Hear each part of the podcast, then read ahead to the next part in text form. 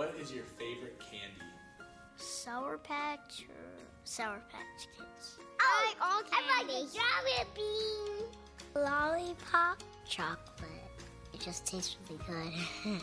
do you ever talk to God? What do you say? I say thank you for, for my food, thank you for my family, thank you for my friends. Um, we pray.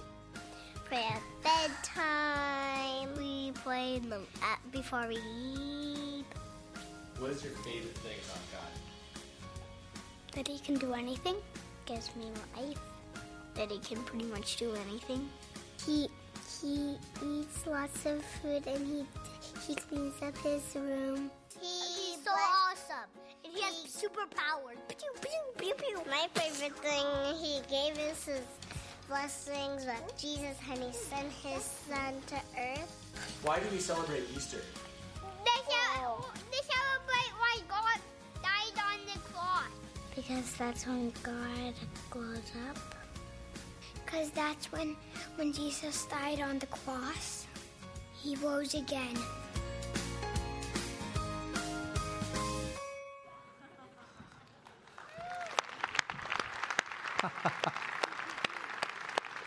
Morning, everybody.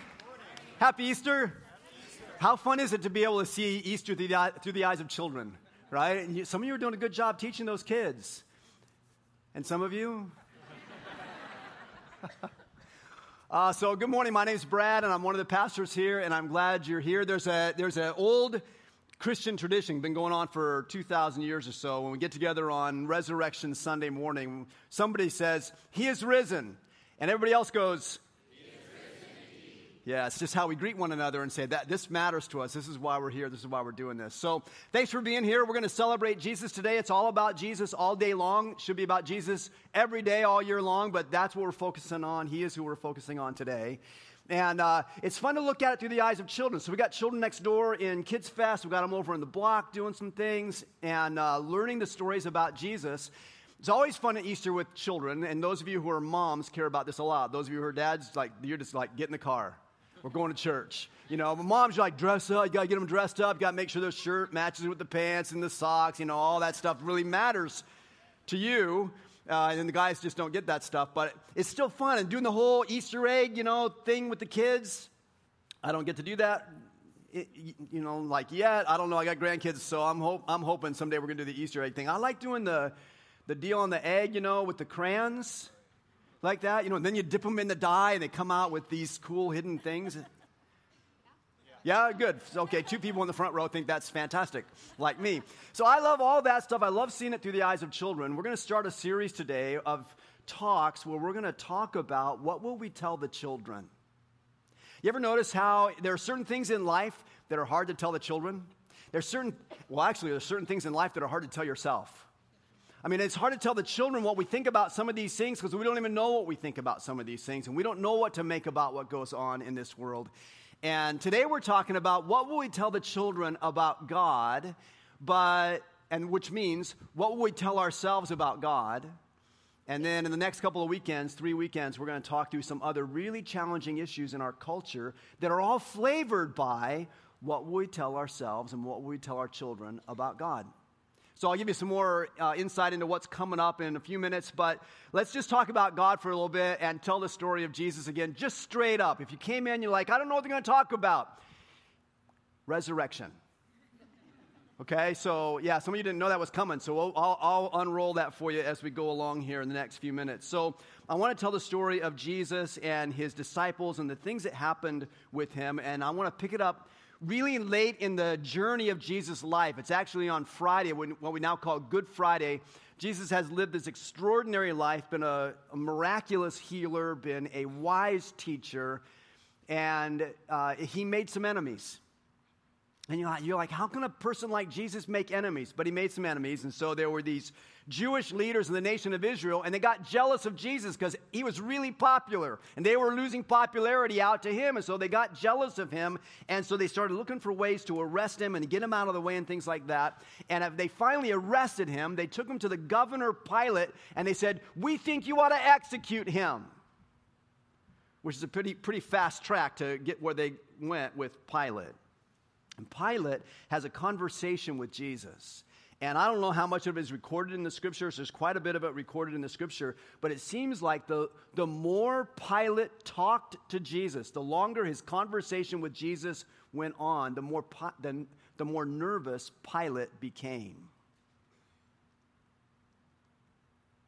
Here's the governor of a Roman province He's been sent out there by Caesar. He's got a lot of power. He's got a lot of authority. But as he's talking to Jesus, he gets more and more anxious about how this conversation is going. And I believe the reason for that is when you have a conversation with Jesus, it doesn't take very long before he begins to ring authentic to you. Something about Jesus just begins to ring true to you. You may come to the Bible and you go, I, I got a lot of problems with the Bible. You may have been taught in college the Bible's got contradictions and different things like that. And you go, I, I got struggles with the Bible. And you, go, you might go, I don't like that story in the Old Testament. Or I don't, you know, there might be all kinds of stuff you have with the Bible. But if you just look into the life of Jesus, if you just zoom into the life of Jesus and you read one of the stories of Jesus in the Gospels, and you read it like a conversation, it won't be long before you'll say something rings authentic about him. And that's why people for 2,000 years have been leaning into his life because it rings true. And here's Pilate. He's having a conversation with Jesus. And as he's having the conversation, he's hearing echoes of eternity. He's going, This, this man's got things dialed in way more than I do. This man has some ancient understanding that I don't understand that I don't have. And so he's leaning into Jesus. Now, I want to pick up the story there from the scripture. So if you have your copy of the Bible and you want to follow along, open up to John chapter 19. If you don't have a Bible, no problem. You can just listen. If you want to, you can take out your smartphone. There's an app in there called YouVersion. It's, uh, it's, a, it's a version of the Bible. It's an app for the Bible, and we've got some notes in there, and we've got the scriptures all pulled out for you so you can read them really easily if you want. And there's some instructions in Lakeside Life in terms of how to get into that and follow along where we are. So, a bunch of options for you. We're going to read John chapter 19 and 20 mostly today. Uh, so, let me start with John chapter 19, verse 12. We'll pick it up kind of where I left you off there. it says, From then on, Pilate tried to set Jesus free. But the Jewish leaders kept shouting, If you let this man go, you are no friend of Caesar. Anyone who claims to be a king opposes Caesar. When Pilate heard this, he brought Jesus out and sat down on the judge's seat at a place known as the stone pavement. It was a day of preparation of the Passover, and it was about noon. Here is your king, Pilate said to the Jews. But they shouted, Take him away, take him away, crucify him. Shall I crucify your king? Pilate asked. We have no king but Caesar, the chief priests answered. And finally, Pilate handed him over to them to be crucified.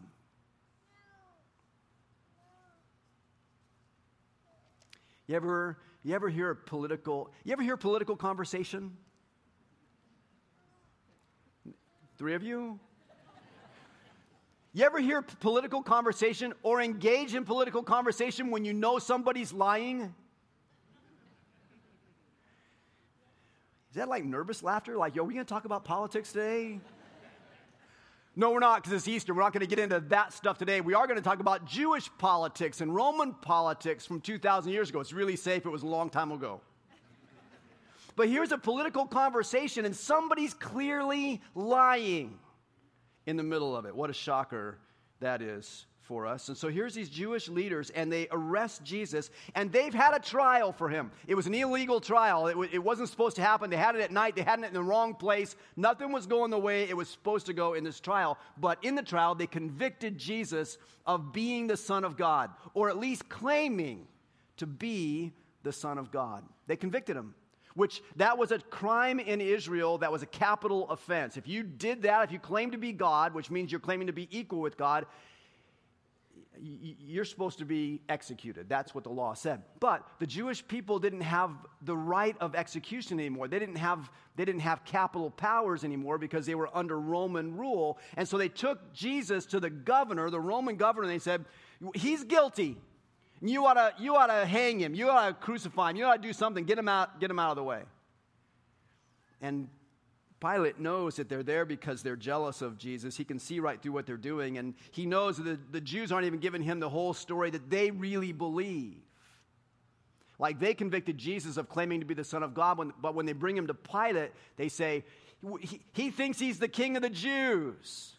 That's a political maneuver on their part to set it up so that Jesus is opposed to Pilate's king or emperor, Caesar. So they arrest him, they bring him to Pilate. They go, he, he thinks he's the king of the Jews. Pilate goes, That's a scam. And he begins to make plans to set Jesus free. And when he's doing that, the Jewish leaders begin to say, If you let him go, you are no friend of Caesar. I mean, that's, that's not a very nice thing to say. You know, you're, you're not so and so's friend.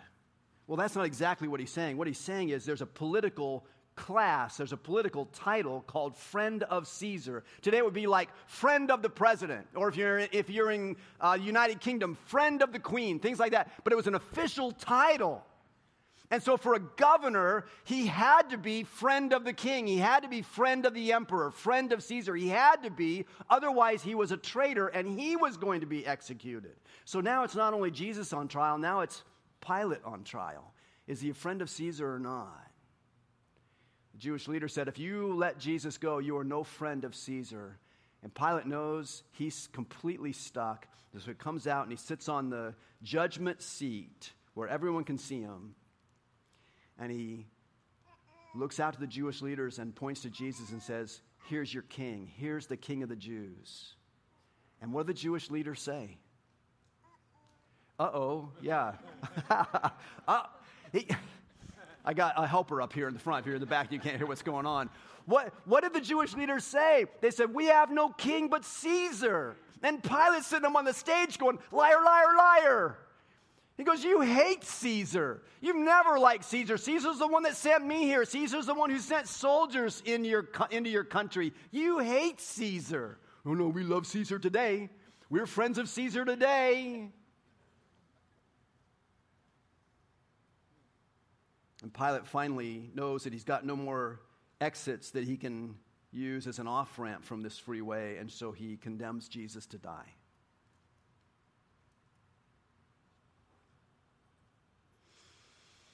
Now we're going to fast forward through the, through the whole story of the crucifixion. We, we commemorated that on Friday, Good Friday, where we just talked about the cross a lot and what it meant that Jesus died on the cross for us and things like that. We're going to we're going to fast forward over that part today. At the end of the day, they took him from the cross and then they buried him in a tomb, rolled a stone in front of it, sealed it to say, He's in, it's over, it's done. We're going to skip over that part. We're getting into the Saturday. And Saturday, can you imagine Saturday if you're a follower of Jesus? That first Saturday after the crucifixion? Can you imagine how quiet that day was? Can you imagine Peter, who had denied that he knew Jesus three times? How do you medicate that pain? How do you ever forgive yourself, much less expect forgiveness from God? Imagine how dark it was on that Saturday. We're going to fast forward through that day. You get to Sunday morning. It's Easter Sunday morning. It's the very first Easter Sunday morning. And some of the disciples and some of the followers of Jesus, they go down to the tomb and they're going to get Jesus really ready for burial because they didn't have time on Friday before the Sabbath was going to come. So they're going to fix them all up, uh, you know, put the, put the dressings on and all the perfumes and all the stuff that they would do in that generation. They're going to fix them up. And they get there and the, and the stone is rolled away and the body is gone. And some of the disciples are like, yay. And some of the disciples are like, yay. And some of the disciples are like, what?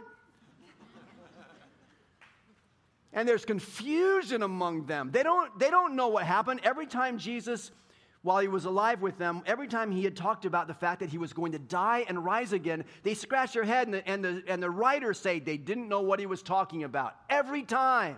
So when Jesus actually was missing from the tomb, most of them didn't go, Oh, I knew it. He said this was going to happen. Most of them went, What is happening? And some women said he showed up to them, he like appeared to them, and some disciples said, Well, I didn't see him. And some said, Well, unless I can see the nail prints in his hands and the, and the wound in his side from the spear they threw at him, I'm not going to believe. And now you go all the way through Sunday and you get to Sunday night, first Easter Sunday night, and all the disciples are together in a room. and they're terrified. Because all they know so far, for sure, is an empty tomb. And not everything that's empty is wonderful. You ever, you ever come across something uh, empty? You ever find something that's empty? You ever go to the refrigerator and it's empty? Or worse, do you ever go to the refrigerator and you're looking for milk and there's a carton in there and you pull it out and it's empty? And what, and, and what do you do? Men just put it back. Certainly, it was a man who stuck it in there in the first place. Like, well, there's a drop, you know, I don't want to waste the drop, you know, and, you know, women take it out, throw it away, write a note, we need milk. Not everything that's empty is wonderful. You ever, have you ever found your wallet after your teenage son had it? And you're sure that that thing used to have at least 20 bucks in it? Now it's empty. Or have you ever pulled your car into the garage and opened the trunk only to find that it's empty and you say to yourself, oh man, did I leave the groceries in the shopping cart again? And then you go around to the back seat where the kid's car seat is and you go, oh man. Did I leave the baby in the shopping cart again? Not everything that's empty is wonderful. we get all we get all excited 2,000 years later. We got it's an empty tomb. We got pictures of the tomb and the opening and the stone rolled away. It's like, oh, this is really great. Not everything that's empty is wonderful. And the disciples on Sunday night are going, we don't really know what happened. And we got conflicting stories that are going on. So, what's up? John chapter 20, verse 19 picks it up from there. John writes, On the evening of that first day of the week, when the disciples were together with the doors locked for fear of the Jewish leaders. See, it's, it's Resurrection Sunday, but they're not all cranked up yet. What they're doing is they're hiding because they know the Jewish leaders have become friends of Caesar, whatever that means to them. And they know that the Jewish leaders who took Jesus out are willing to take them out. So they're hiding. The doors are locked. They're terrified because they don't understand life anymore. Suddenly, life is hostile and fragile and unfamiliar and frighteningly empty.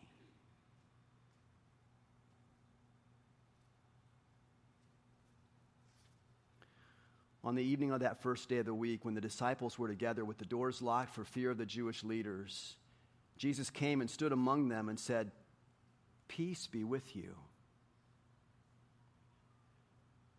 After he said this, he showed them his hands and side. The disciples were overjoyed when they saw the Lord. Again, Jesus said, Peace be with you.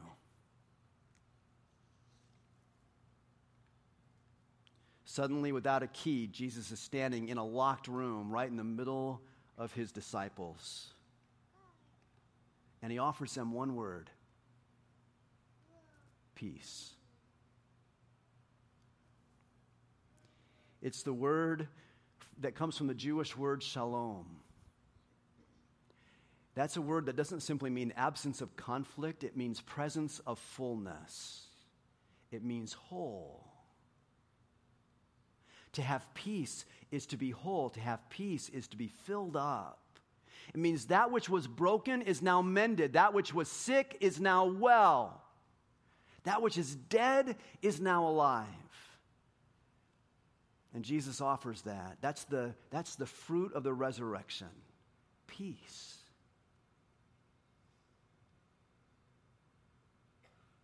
Now, some of the disciples still weren't sure, and so Jesus then went around the room and he goes, uh, can, can, I just, can I just show you some like physical evidence? Can I just give you some tangible evidence of the fact that I actually died and I, I rose? And he pulls up his sleeve and he shows his disciples the nail prints in his hands and he lets them touch the wound in his side and they're healed, but they're scarred. And then he turned to them again and he said, Peace. That's the fruit of the resurrection. That's the outcome of the resurrection that Jesus offers to us. The empty is now full. What in your life needs a resurrection? Isn't that the question when you come to Jesus and when you come to Easter Sunday? I mean, when you're, when you're thinking about a man who died and then rose from the grave, that doesn't happen. It's not an April Fool's trick. It's not an April Fool's joke. It's real. It happened. He came back to life. Now, what do you do with that? Don't you have to look at your own life and go, is there anything in my life that needs resurrection? What in your life needs resurrection? Is it your mind? Is your mind poisoned by all the stuff that this world pours into it and that you just keep welcoming into your mind? Does your mind need a resurrection? Does your mind need a resurrection from the stories that you tell yourself all the time about whatever's going on in this world? And so many of those, the times those stories turn out to be poisoning yourself? Does your mind need a resurrection? What about your soul? That thing that connects you with other people that thing that connects you with your spouse or your parents or your children or your siblings or your roommate or your workmates or your teammates. Does your soul need a resurrection? Do your relationships need a resurrection? Maybe your body needs a resurrection. What in your life needs a resurrection? Or maybe, maybe even, what if your life needs a resurrection? I mean, what if you look at your whole life and you go, man, this thing is a mess. There's no wholeness in this at all. There's no peace in this at all. My whole life needs a resurrection.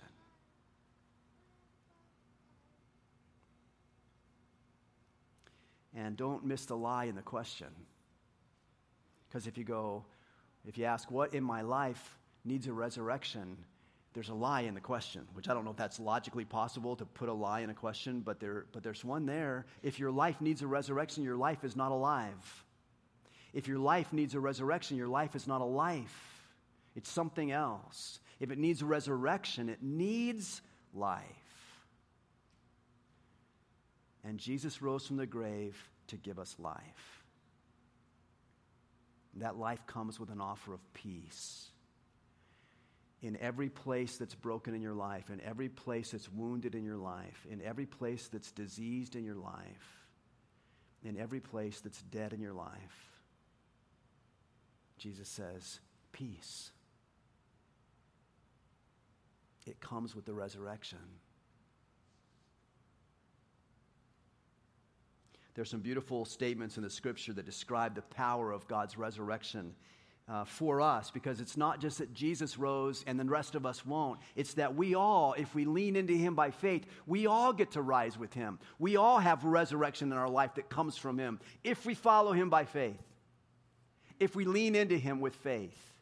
Here's some statements of that power and that beauty. Philippians chapter 3, verse 10 says, I want to know Christ, yes, and the power of His resurrection.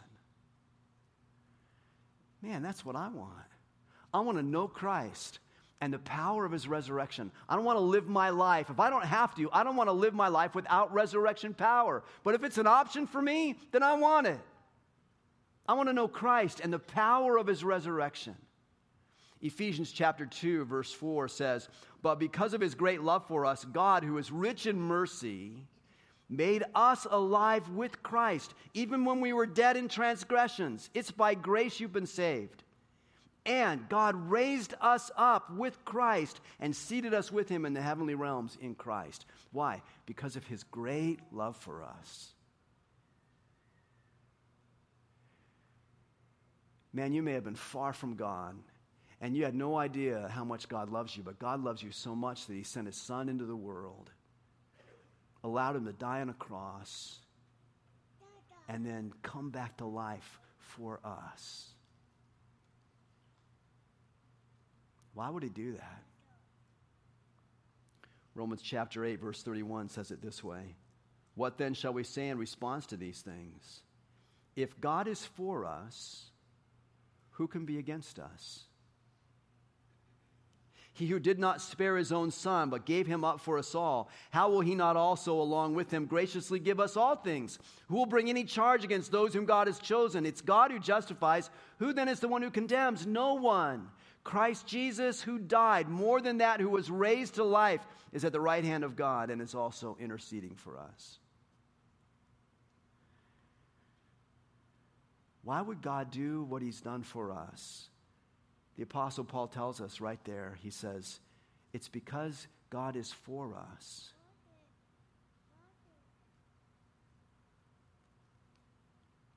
Lean into that one. It's because God is for us. It's because God is for you. He's for you.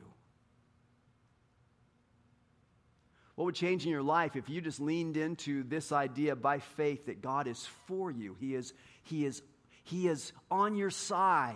He's cheering for you. He's for you. Are you kidding me? That's so opposed to all the other traditions of religions with, with the gods and how they see the gods and how the gods are always frightening and they're always opposed to us and they're always trying to trick us to do something and they're, they're kind of against us. And here's, here's Jesus who represents the God of the scriptures and it says he's for us. That's a remarkable turn of events in religious history. God is for us. And that's why he sent his son. And that's why he raised him up so that he could raise us up with him and offer us peace. What in your life needs a resurrection? And what if your life needs a resurrection? And if your children were to ask you about God, what would you say to them? You might say, well, he's holy. You might say, well, he's good. You might say, well, he's merciful. You might say he's creative, and all those things would be true. But the most important thing you could tell them is that He's the God of the resurrection and He's for you.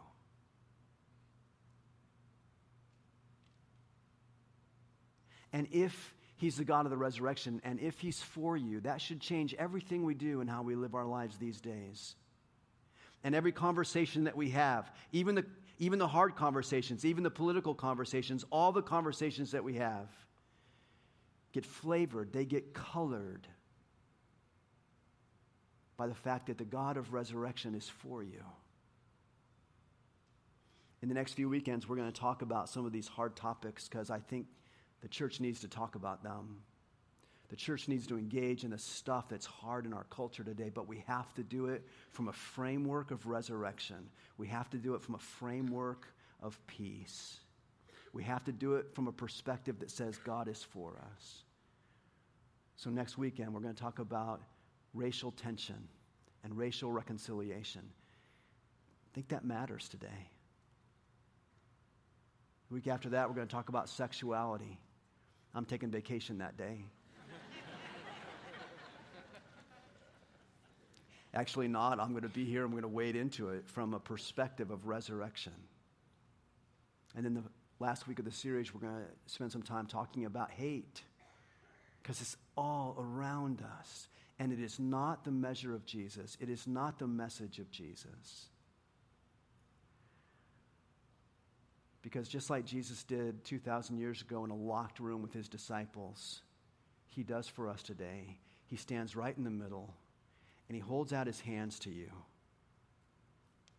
and to me, and he says, I'm for you. What in your life needs resurrection?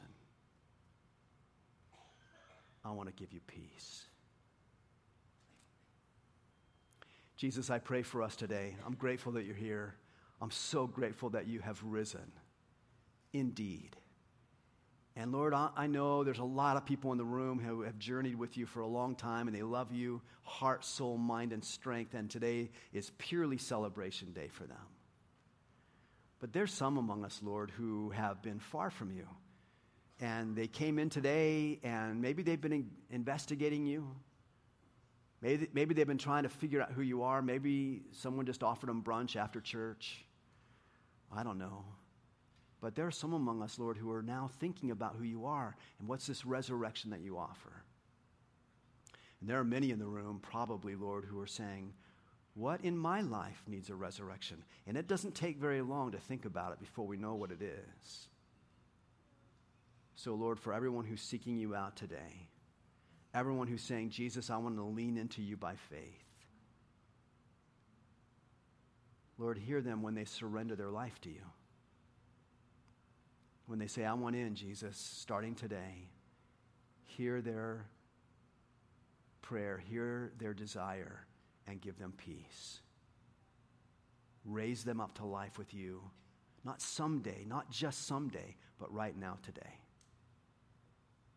Jesus, thank you for these things. We love you. Amen.